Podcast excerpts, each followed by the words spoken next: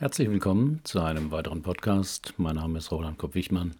Ich bin Führungskräftetrainer und Coach in Heidelberg.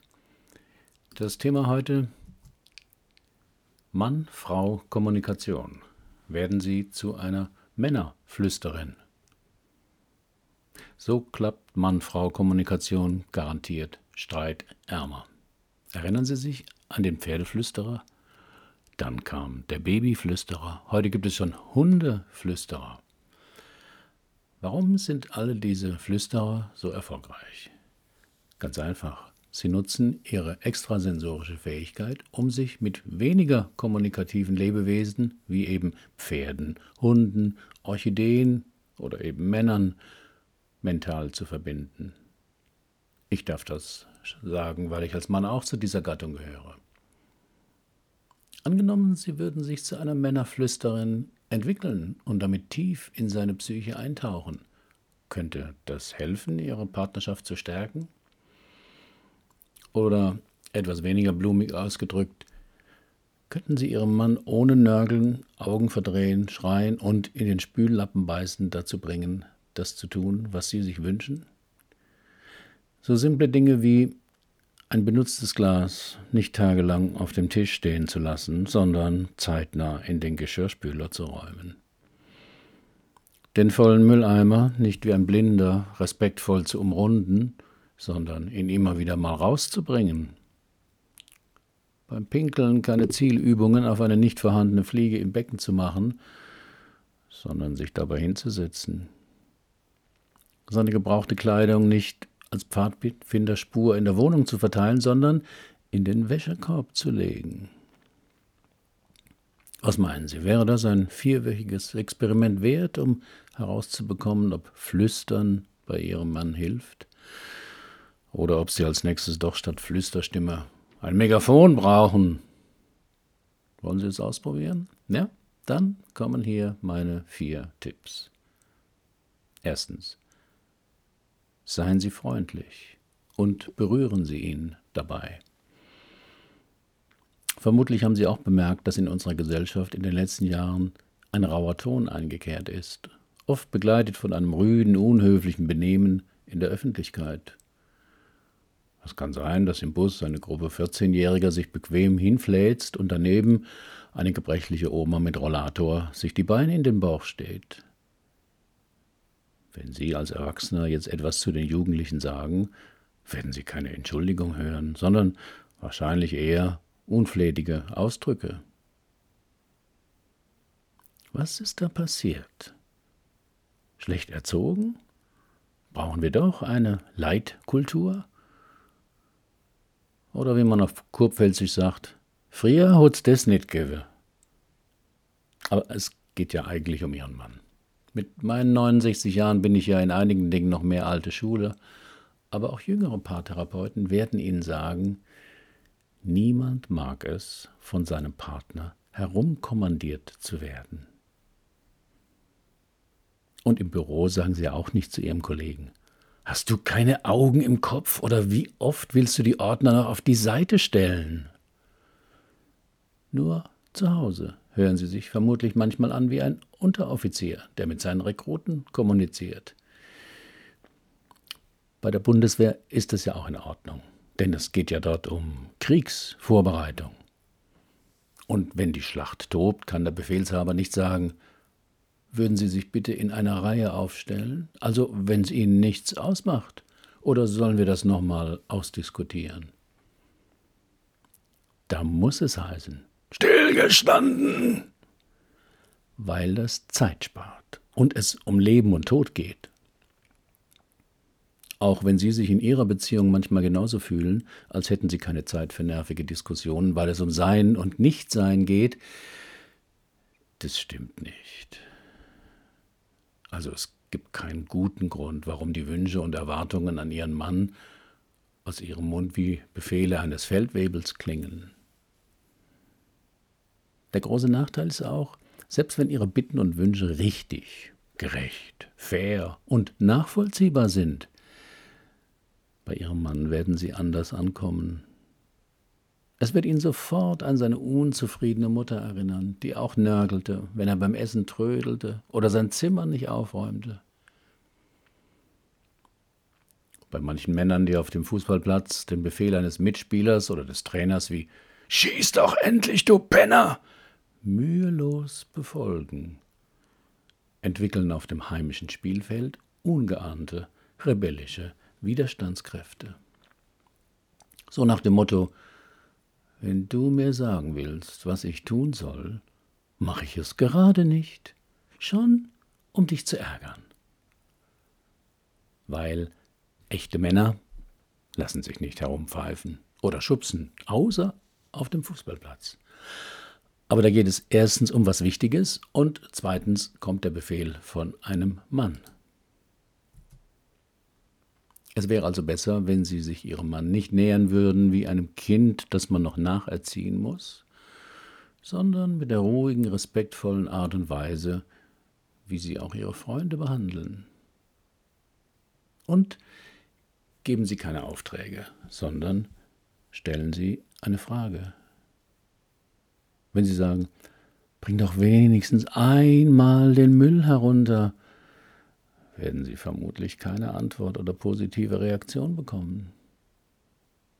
Wenn Sie nur eine Frage stellen, könntest du bitte den Müll runterbringen? Er fängt an zu stinken. Wird das vielleicht zu einer Reaktion Ihres Mannes führen, wie ich mache es, wenn ich heute Abend aus dem Fitnessstudio zurückkomme. Besser wäre es, wenn Sie zuerst einen emotionalen Kontakt mit ihm herstellen. Zum Beispiel indem Sie eine Hand auf seinen Arm oder Rücken oder seine Schulter legen. Und dann mit einer freundlichen Stimme sagen, Schatz, könntest du bitte den Müll rausbringen, jetzt wo du zurück bist? Wahrscheinlich klappt das.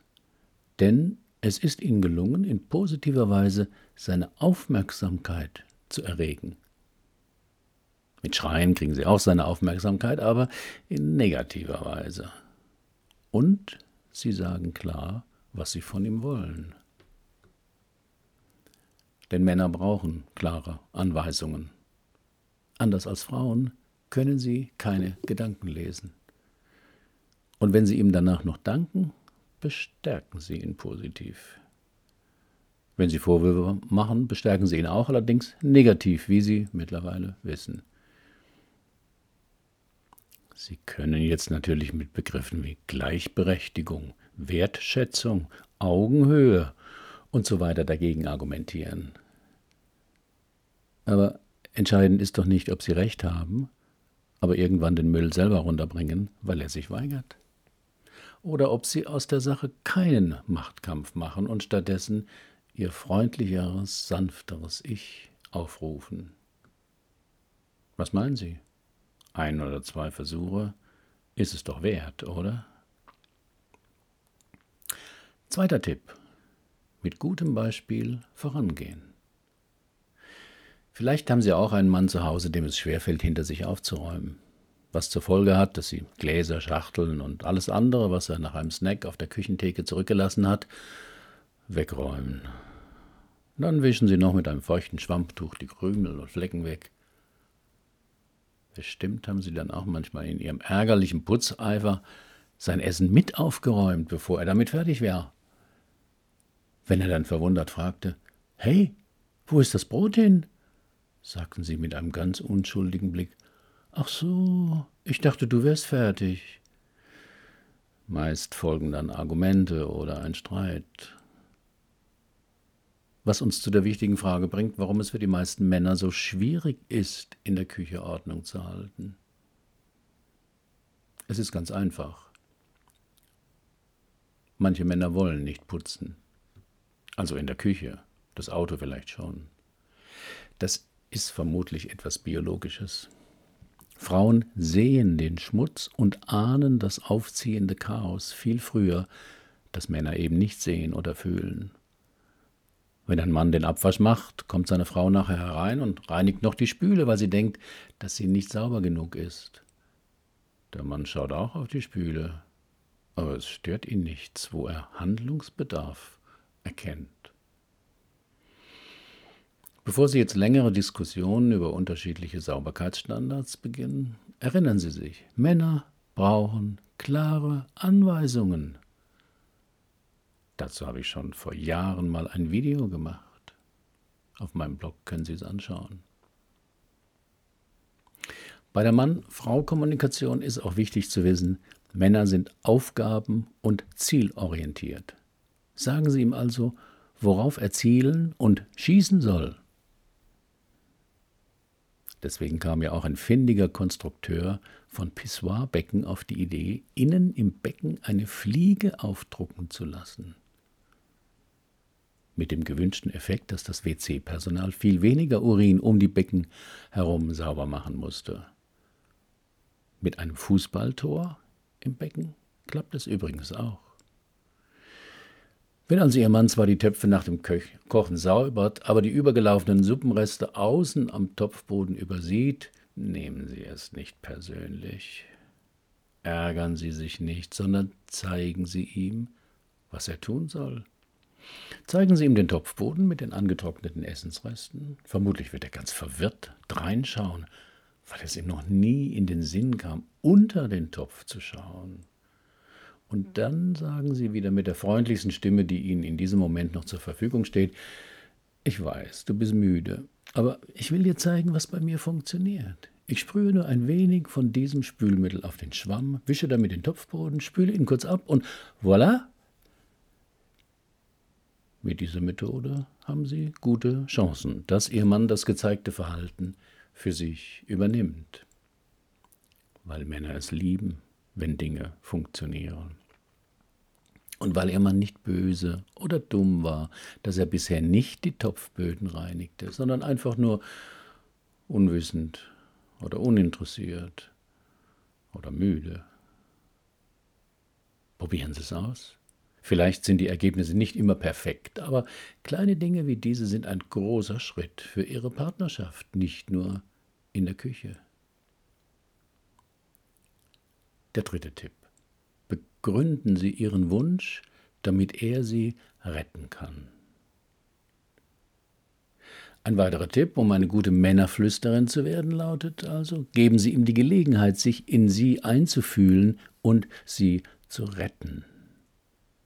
Angenommen, Sie wollen sich nach einem langen Tag abends entspannen, aber da ist noch die Spülmaschine auszuräumen. Sie selbst fühlen sich hundemüde, können sich aber nicht gut entspannen und Zeit mit ihm oder den Kindern verbringen, bevor nicht die Küche ganz aufgeräumt ist. Wenn Sie jetzt genervt zu Ihrem Mann sagen, Warum hilfst du nie mit der Küchenarbeit?